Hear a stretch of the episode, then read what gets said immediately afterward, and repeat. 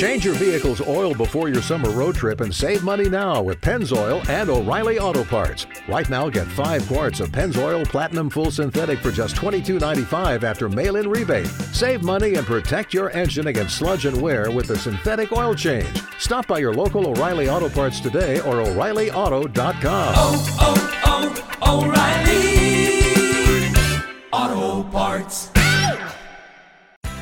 It's finally here, the Macy's Friends and Family Sale with an extra 30% off gifts they'll love. Get an extra 25% off dressed up designer looks for kids from Calvin Klein and more, plus an extra 25% off Samsonite and Delsey luggage. With great prices from top designers, Macy's has all the best deals you can't miss this weekend. And don't forget to sign up for a Macy's card or use a coupon to get 15% off beauty products they'll love this season. Visit Macy's.com to find great holiday deals today. Ciao, sono Lorenzo e questo è il diario di uno studente di medicina. Vai con la sigla.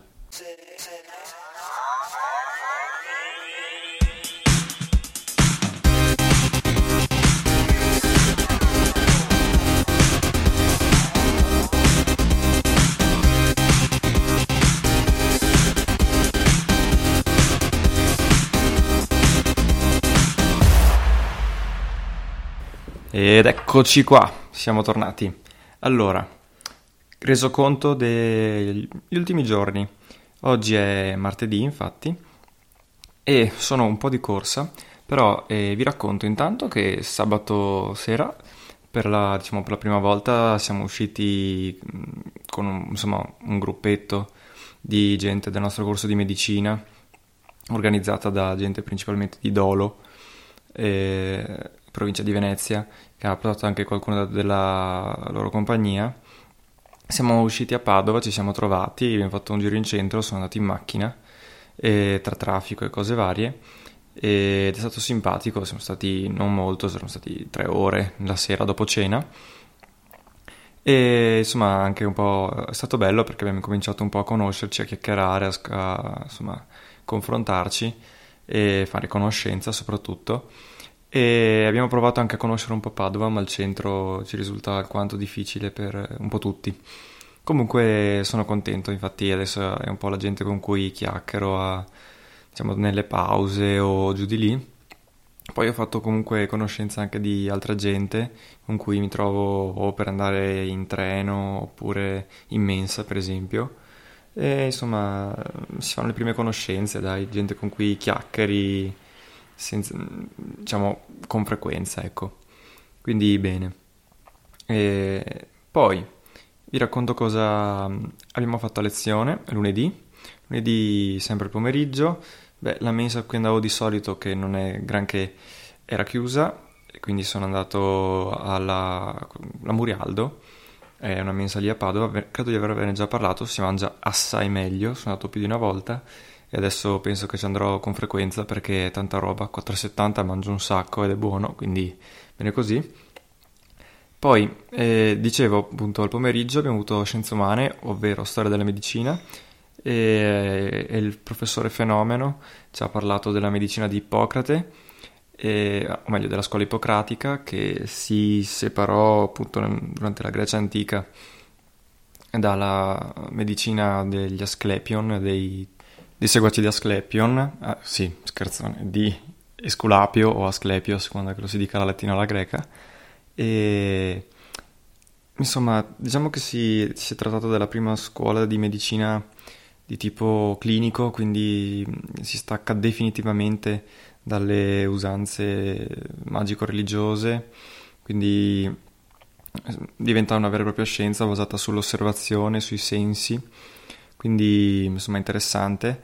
Diciamo che il corpus ippocratico, che nonostante non l'abbia scritto Ippocra- Ippocrate, e, um, rappresenta comunque ancora un punto di riferimento sulla medicina antica. Cosa interessante, contiene il, il giuramento di Ippocrate, che è ancora quello che si fa adesso dopo l'abilitazione a, alla professione ovviamente con le dovute modifiche, ma ancora il suo nome, diciamo, non si giura più su Apollo, su Apollo Dio e i figli di mm, Asclepio, e, perché sarebbe un po' compromettente, ecco. però insomma ha dei tratti di significativa mh, modernità, per esempio l'epilessia non, non, è più un male sacro, eh, una volta lo si considerava una possessione da parte di demoni o di divinità che si impossessavano della persona, invece dice non è più divina di tutte le altre malattie, e poi per esempio si afferma definitivamente il cerebrocentrismo, e, poi Adesso sto pensando cosa mi viene altro in mente. Ah beh, eh, intanto che comunque eh, si rifà ancora alla filosofia mm, medica di Platone, quindi mh, mm, si rifà ai quattro elementi, e quindi mh, mm, i quattro elementi sono aria, terra, acqua, fuoco. Li trasforma nel corpo umano che diventano eh, sangue, poi flemma, bile gialla e bile nera. Sì, questi sono i quattro elementi a cui da- vengono associati un elemento ciascuno e a questi vengono associati anche eh, delle stagioni perché ognuno è legato a una stagione e a un'età. Poi, eh, ultima cosa interessante della medicina eh, ippocratica è il fatto che fonda la moderna epidio- epidemiologia, cioè lo studio delle epidemie, ed è veramente interessante perché collega eh, le malattie tipiche di un popolo, di una popolazione, o comunque di, una, di persone che abitano in quel luogo fisso e le collega alle tradizioni socioculturali e soprattutto eh, alle caratteristiche geofisiche del luogo in cui abitano. Quindi chiaramente se una certa popolazione soffre di quella malattia bisogna andare a osservare che tipo di aria, l'acqua e queste cose qui. Infatti divide un po' tutte le, le malattie in particolari, cioè insomma sono colpa o comunque caratterizzano un solo individuo, e endemiche, una certa popolazione, epidemiche, tutti. Quindi ecco, queste sono le cose che mi ricordo e che credo siano più importanti. Poi Abbiamo fatto fisica e siamo andati avanti con la fluidodinamica. Niente di che, nulla che mi abbia granché appassionato. Abbiamo parlato del teorema di Bernoulli, eh, che non è altro che una conservazione dell'energia in cui al posto della massa c'è la densità.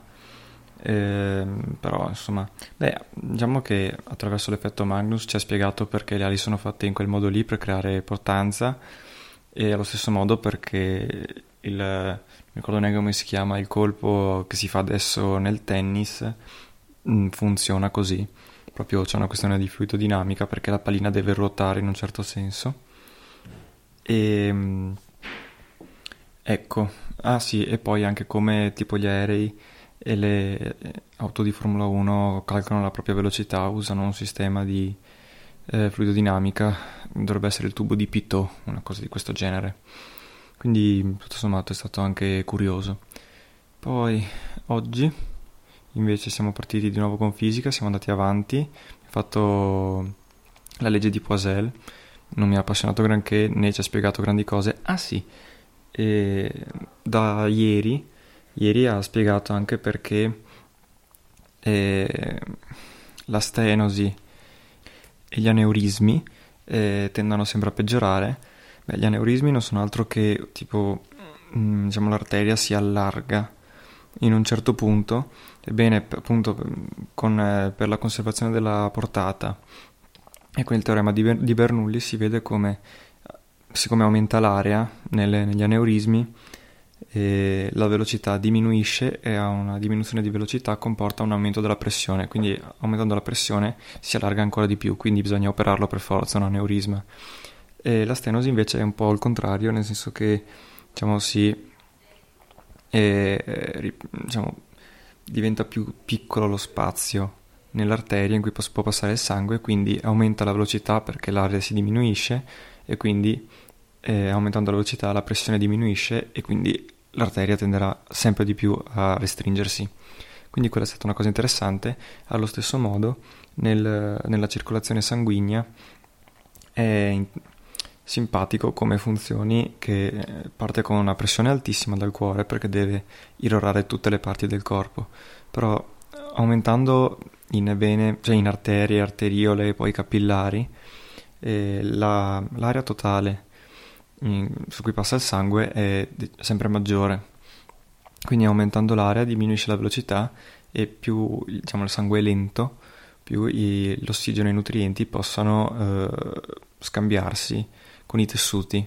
Quindi chiaramente i capillari hanno una, un'area maggiore nel complesso e quindi ehm, il sangue può erorare il corpo e nutrirlo. Poi chiaramente invece dal cuore si restringe perché deve avere una velocità maggiore. Ecco, poi appunto oggi abbiamo parlato del teorema di Poisel, quello assolutamente non ve lo racconto perché tanto non mi ricordo la formula e poi perché mm, diciamo lega la portata alla pressione del complesso, però la portata non so se l'ho definita, è la superficie per la velocità, quindi la velocità con cui il liquido passa all'interno di una superficie. La portata, per esempio, è, ci dà un'idea del fatto che si conserva perché quando dobbiamo annaffiare il giardino mettiamo il dito davanti alla canna, quindi l'area diminuisce e la velocità chiaramente del liquido aumenta decisamente. Quindi questa è una cosa interessante. Poi, eh, vediamo. Eh, ah sì, abbiamo parlato dei liquidi viscosi eh, che formano una sorta di attrito, però è abbastanza complessa da, da spiegare, non, non, vi direi, cioè non vi saprei dire delle applicazioni pratiche o esemplificarla più di tanto. Uh, ma diciamo che è una sorta di attrito che si crea tra il liquido e se stesso e, e anzi un fluido e il, diciamo per esempio il letto del fiume o gli argini se pensiamo a un fiume. Ehm, quindi ecco poi e lo stesso vale per le turbulenze che si creano. Ci viene in mente per esempio guardando un, un fiume appunto che si creano delle sorte di vortici. Ecco quello è tutta una dispersione di energia e è legata alla velocità quindi più, più il fiume va veloce più si creano queste, queste turbulenze e siccome vale per tutti i fluidi, quindi anche i gas, pensiamo a quanta turbolenza può creare un'auto di Formula 1 quando passa. Quindi la strategia nella Formula 1 sta nel cercare di ridurre al minimo eh, gli effetti di queste turbolenze. Ecco, più di questo non vi sto a dire. Poi chimica, è arrivato un nuovo professore, quello che ci completerà la parte di chimica inorganica e ci spiegherà chimica organica. La professoressa che avevamo prima tornerà poi per parlarci di biochimica e, ehm, ecco, poi eh, oggi quindi abbiamo fatto un po' come funziona diciamo la cinetica chimica, quindi la velocità delle, delle reazioni. Abbiamo fatto un, un discorso piuttosto, piuttosto complesso che diciamo devo ripassarlo perché non ho compreso del tutto.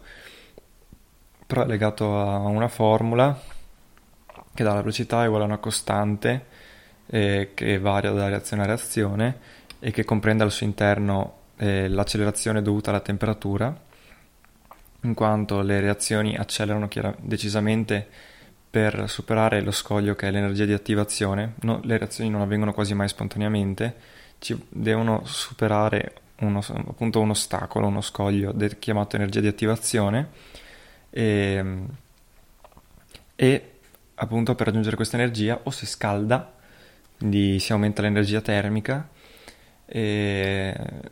oppure per esempio si utilizzano dei catalizzatori che possono essere chimici, per esempio la molecola, anzi lo ione H+, il protone, è un catalizzatore chimico, ma ancora più importanti sono i catalizzatori biologici, cioè gli enzimi sono diciamo, di natura proteica e sono appunto i catalizzatori biologici che permettono, senza fornire energia, di abbassare e rendere, cioè abbassare la, l'energia di attivazione e rendere molto molto più veloci le reazioni che avvengono all'interno del corpo umano comunque di tutti gli esseri viventi.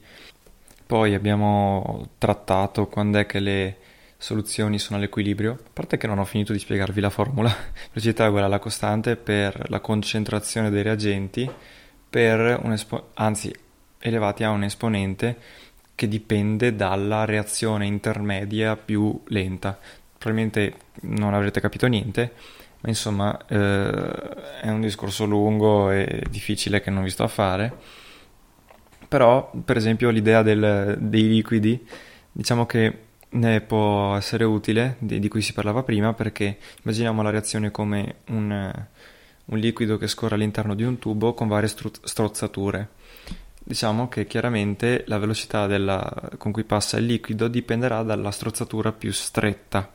Ecco, le reazioni sono più o meno lo stesso, anche se ne vediamo A più B uguale a C, in realtà in mezzo ci sono più reazioni che noi non vediamo perché si creano dei reagenti che si consumano, mh, mm, si consumano durante la reazione e quindi noi non, non ne vediamo veramente i risultati, ma ci sono. Ecco, questo esponente è caratterizzato da questo tipo di mm, reazioni intermedie. Ecco, e la più importante chiaramente è quella più lenta, perché è la strozzatura del, del flu che impedisce o quantomeno rallenta il fluire della reazione. Ecco, toh, non avrete capito niente, ma insomma non è che io abbia capito tanto di più. E poi abbiamo parlato appunto della costante di equilibrio che eh, nelle reazioni è quando la velocità di reazione da A a B, per esempio, è uguale a da B ad A. Eh, questa può essere totalmente paritaria oppure può essere spostata verso i prodotti, a destra si dice, quindi praticamente tutti i reagenti si trasformano in prodotti e quello è l'equilibrio, o il contrario, quando in realtà la reazione è difficile che, si, che parta e vada completamente a buon fine, quindi ci sono molti più reagenti alla fine della reazione di quanti, ci sono pro- di quanti prodotti eh, si sono creati, insomma. Ecco, penso di essere stato piuttosto lungo in questa puntata e anche di essermi spiegato piuttosto male, quindi scusate. Casomai mandatemi dei feedback se vi va bene che vi faccio appunto delle... Eh, diciamo degli approfondimenti così in cui vi spiego un po' le cose che mi hanno colpito di più oppure vi dico soltanto gli argomenti che ho trattato anzi sono stati trattati in classe e ecco eh, io devo scappare perché ho il, teatro, il museo anatomico infatti con i professori di storia della medicina ci, insomma, ci porterà al museo anatomico verso le 4 di oggi. Quindi devo tornare a Padova però penso sarà interessante. Poi vedo se, se riesco ad andare alla riun- prima riunione dell'associazione studenti e prof uniti per che è quella che alla fine mi ha aiutato con simulazioni e corsi a prepararmi per il test di medicina. E poi perché sono forti un po' tutti lì dentro, quindi vado un po' a vedere. Quindi la mia giornata non è ancora finita, ve ne parlerò eh, penso domani o dopodomani al massimo. Non mi resta che ricordarvi i contatti, quindi cercatemi su Telegram se volete direttamente me, cercate Lorenzo PC, oppure su Instagram e Twitter, trattino basso 2000mp oppure alla mail pod2000mp.gmail.com. Questa è la conclusione di un nuovo episodio del Diario di uno studente di medicina, un podcast prodotto da 2000mp, 2000 Millennials Perspective. Ciao a tutti, alla prossima! Lucky Land Casino asking people what's the weirdest place you've gotten lucky? Lucky? In line at the deli, I guess? Aha, in my dentist's office. More than once, actually. Do I have to say? Yes, you do. In the car before my kids' PTA meeting. Really? Yes. Excuse me, what's the weirdest place you've gotten lucky? I never win and tell. Well, there you have it. You can get lucky anywhere playing at LuckyLandSlots.com. Play for free right now. Are you feeling lucky? No purchase necessary. Void where prohibited by law. 18 plus. Terms and conditions apply. See website for details. Mary redeemed a $50,000 cash prize playing Chumba Casino this year. I was only playing for fun, so winning this was a dream come true. Chumba Casino is America's number one social casino experience. It's serious fun. With over 80 casino style games to choose from, you too could win life changing amounts of cash. Be like Mary. Log on to chumbacasino.com and give them a whirl. That's chumbacasino.com. No purchase necessary, void, or prohibited by law. 18 plus. Terms and conditions apply. See website for details. The voice in the preceding commercial was not the actual voice of a winner.